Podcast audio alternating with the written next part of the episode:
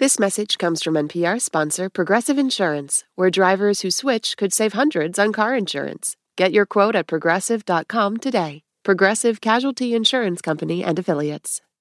Hey, everybody. Before we start today's show, I want to say here at Life Kit, we know this is a really difficult time for everyone.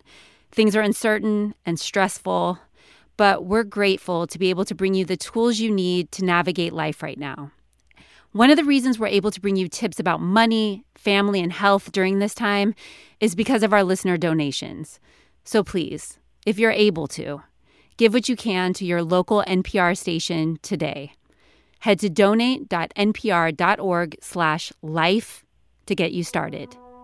Hey, Life Kit. It's Dalton Young from Orange County, California. Currently self-isolating in my apartment in Brooklyn, New York.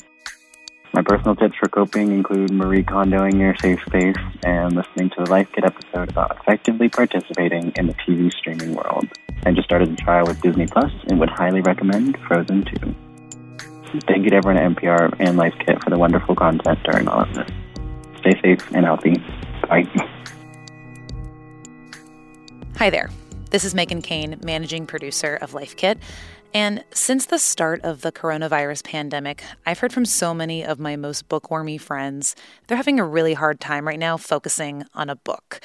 Just when we most want to get lost into a book, we can't. Well, we have some tips in this episode, which we originally made to help anyone who didn't really read that much become more of a regular reader. And we really hope it helps you right now. Okay, enough of me. Here's the episode.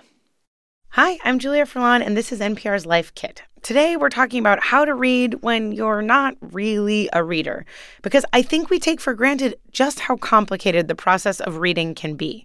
There is so much happening in your brain when you crack open a book. Having background knowledge, There's also perspective taking, critical analysis, inferential, deductive, inductive reasoning, there's also creating imagery and insight and reflection. and this is happening in milliseconds as you're reading. See, reading is not that simple. Meanwhile, your brain is also managing all these other thoughts like what recipe do I want to make for dinner? And when is Sally's birthday? And is democracy going to survive this period of the internet? Dr. Manju Banerjee is the Vice President of Educational Research and Innovation at Landmark College. Landmark College is a school for folks diagnosed with learning disabilities. And what Manju is saying here is that when we read, our brains are actually working really, really hard. So today we're going to be looking at ways for you to read, even if it's a struggle for you. Manju has one thing that she wanted to clarify, and I think it's a great place to start. There is that uh, pressure around, you know, if you're not a speed reader, then you're slow. And slow is associated with uh, not being smart. And I really, really, if there's one takeaway, important takeaway that I want to say about this uh, interview is people who have difficulty with reading are not dumb. They are bright, smart people, but they just read differently from others. So let's begin with that takeaway. If you're a slow reader or if you struggle to read, that does not mean that you're not smart. Reading slowly or having difficulty reading is the kind of thing that happens to a lot of brilliant people, like Steven Spielberg or Keira Knightley or even Whoopi Goldberg. And of course, there's a huge range of what it means to struggle to read. So please know that in this episode, we're being as broad as we can when we speak to all of you smart people who struggle to read. Folks with dyslexia, folks who just can't seem to pick up a book, and all of y'all who worry that social media just rotted your brain and now you can't read anymore. And I should say that if you think that you have an undiagnosed learning disability, definitely go and get that checked out. So we've established that reading is a really complex skill and asks a lot of your brain. But then there's this question of what to read. Fear not, my friends. I've got Juanita Giles here with the answers. Juanita writes this delightful column for NPR and is also the founder of the Virginia Children's Book Festival. The festival brings book events to the small rural area of Farmville, Virginia, and gives thousands of kids access to the magic of reading. Juanita is reading an 800 page biography of the Bronte sisters, but she wants you to know that she's just a regular, degular human just like you. People who do read a lot uh, can have a little bit of snottiness about it. Everybody has a little bit of snottiness about what they read. Juanita's advice for folks who are struggling to pick up a book is that you don't have to read some massive doorstopper like she's reading.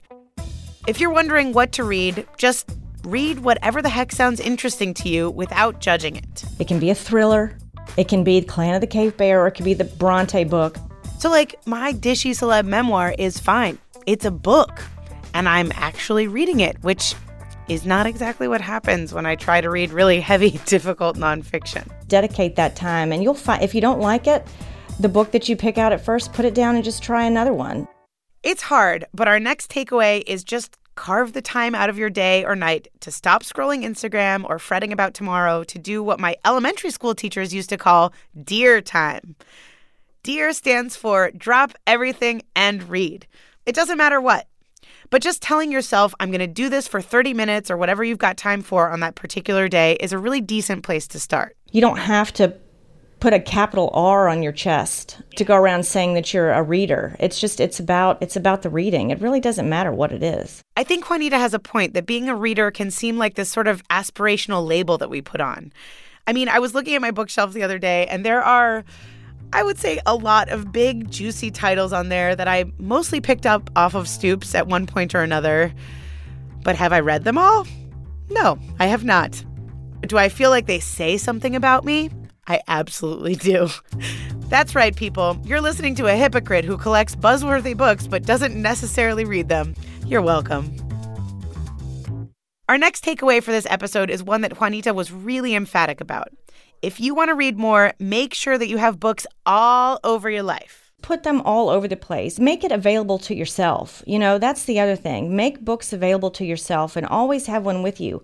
You know, I mean, I have an upstairs book and a downstairs book and a car book and a bathroom book and a bathtub book. You know, I have I have books everywhere. You know, make them available to you. And pretty soon you'll pick one up and you'll start reading and then there you go. You're a reader. I think she's spot on. And the one thing that both Juanita and Manju stressed is that you don't necessarily need a paper book. If your eyes are having trouble taking in books, try an audiobook or even use a program for text to speech. I think sometimes it can be easy to get caught thinking that that two pound hardcover you've been dragging around is your reading burden to bear. But the truth is, if you scavenger hunt your books and bury them in all of the corners of your life, in your phone and on your e reader and all over, you will be more likely to make time for those pages.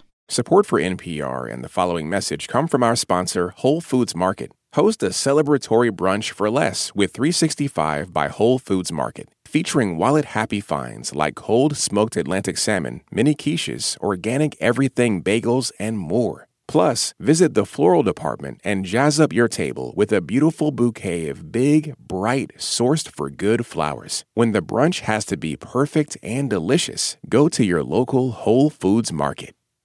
This message comes from NPR sponsor, the Schizophrenia and Psychosis Action Alliance, working to shatter barriers to treatment, survival, and recovery so that people with schizophrenia can thrive. They are one of the few advocacy organizations focused only on schizophrenia and psychosis, and as a result, have a deep understanding of this brain disease. They actively partner with like minded organizations to conduct research, improve access to resources, and empower individuals with schizophrenia and their families. More at wecanthrive.org.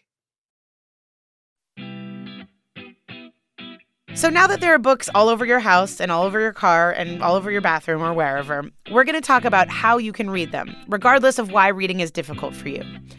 We have some useful strategies from Dr. Manju Banerjee that are rooted in neuroscience that I think can help all of us.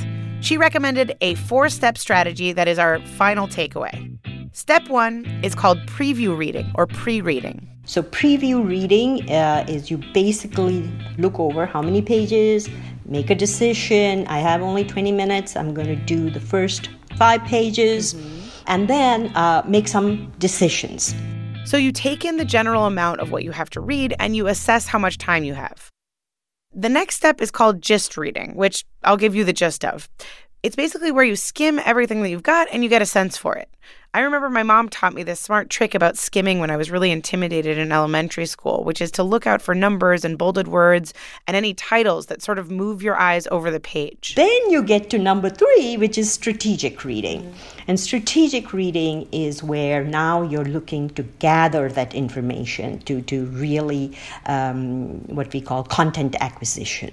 And there you read slower and you can read as long as continue to read the sentences as long as you don't get lost. Mm-hmm. Strategic reading is all about finding the meaning in what you just read. So try and see can you make meaning by reading the sentence before or the paragraph before and so on. And if you can't, then you identify it as something you need to come back to. You need additional information or you need to talk to someone, etc. That's the part of strategic reading. Then the final step, Manju says, is a little bit more for the classroom than it is necessarily for sitting down and reading your novel, but it's called review reading. And it's where you go over everything you just read to make sure that it's all there in your little brainy loo. So these four steps pre reading, gist reading, strategic reading, and review reading are the way to get those words from the page to stick in your head. But Manju said that you can be flexible with these steps depending on what you've got on your plate. Maybe you don't have the time, so maybe you'll just do the preview reading and get straight down to the strategic part. It's a dynamic process, and based on your objective for reading, you decide. Now, I want to take some of this excellent advice from Manju and do our own little recap of what we've talked about on today's show. Takeaway number one is reading asks a lot of your brain. If you struggle to read for any reason, it's not because you're not smart. Takeaway two is drop everything and read. Read whatever you want, but make time for it. Takeaway three is if you want to read more, make sure you have books all over your life. Takeaway four is a little Russian nesting doll of advice. Evaluate how much time you have and how much you want to read, then read for the gist of things, and then read slowly and absorb everything. And finally, do a little reviewing of what you learned. Kind of like what we're doing right now. And that's it, my friends. Don't forget that reading is supposed to be fun, okay? I know it could never be as fun as, say, listening to a great podcast hosted by your favorite person ever, but you know what? It's worth a try.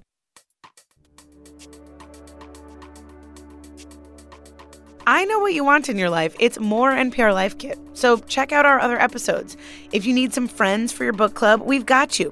We have three whole episodes about making friends and keeping friends over time. Friends you can read with. You can find those at npr.org slash lifekit. And here, as always, is a completely random tip, this time from NPR's Sam Mertens. When doing electrical work, plug a loud radio into the circuit you're trying to turn off at the breaker box. This gives you confirmation that you turned off the right one. This episode was produced by the incomparable Sylvie Douglis. Meghan Keane is the managing producer. Claire Schneider holds everything together at Life Kit. I'm Julia Furlan. Thanks for listening. If you're still listening, just wanted to let you know that if you've got a great tip about how you're coping with this pandemic, we want to hear from you. Leave us a voicemail with your name, your tip, and how we can reach you at 202 216 9823. We're going to share some of these tips in some upcoming episodes. Also, quick shout out for our Twitter, where you can find lots of tools for coping every day. It's at NPR Life Kit. Okay, thank you for listening. Support for NPR and the following message come from the American Cancer Society. Dr. Alpa Patel leads a team that researches cancer risk factors, and she shares how a new study aims to impact an underrepresented community. My greatest hope for the Voices of Black Women study is that it will help us understand and identify culturally tailored ways to change and really eliminate the unacceptable disparities for future generations of Black women as it relates to cancer. To learn more, go to voices.cancer.org. Support for NPR and the following message come from IXL Online. Is your child asking questions on their homework you don't feel equipped to answer? IXL Learning uses advanced algorithms to give the right help to each kid, no matter the age or personality. One subscription gets you everything. One site for all the kids in your home, pre K to 12th grade. Make an impact on your child's learning. Get IXL now. And NPR listeners can get an exclusive 20% off IXL membership when they sign up today at IXL.com/NPR. Last year, over 20,000 people joined the Body Electric study to change their sedentary, screen filled lives. And guess what? We saw amazing effects. Now you can try NPR's Body Electric Challenge yourself. Listen to updated and new episodes wherever you get your podcasts.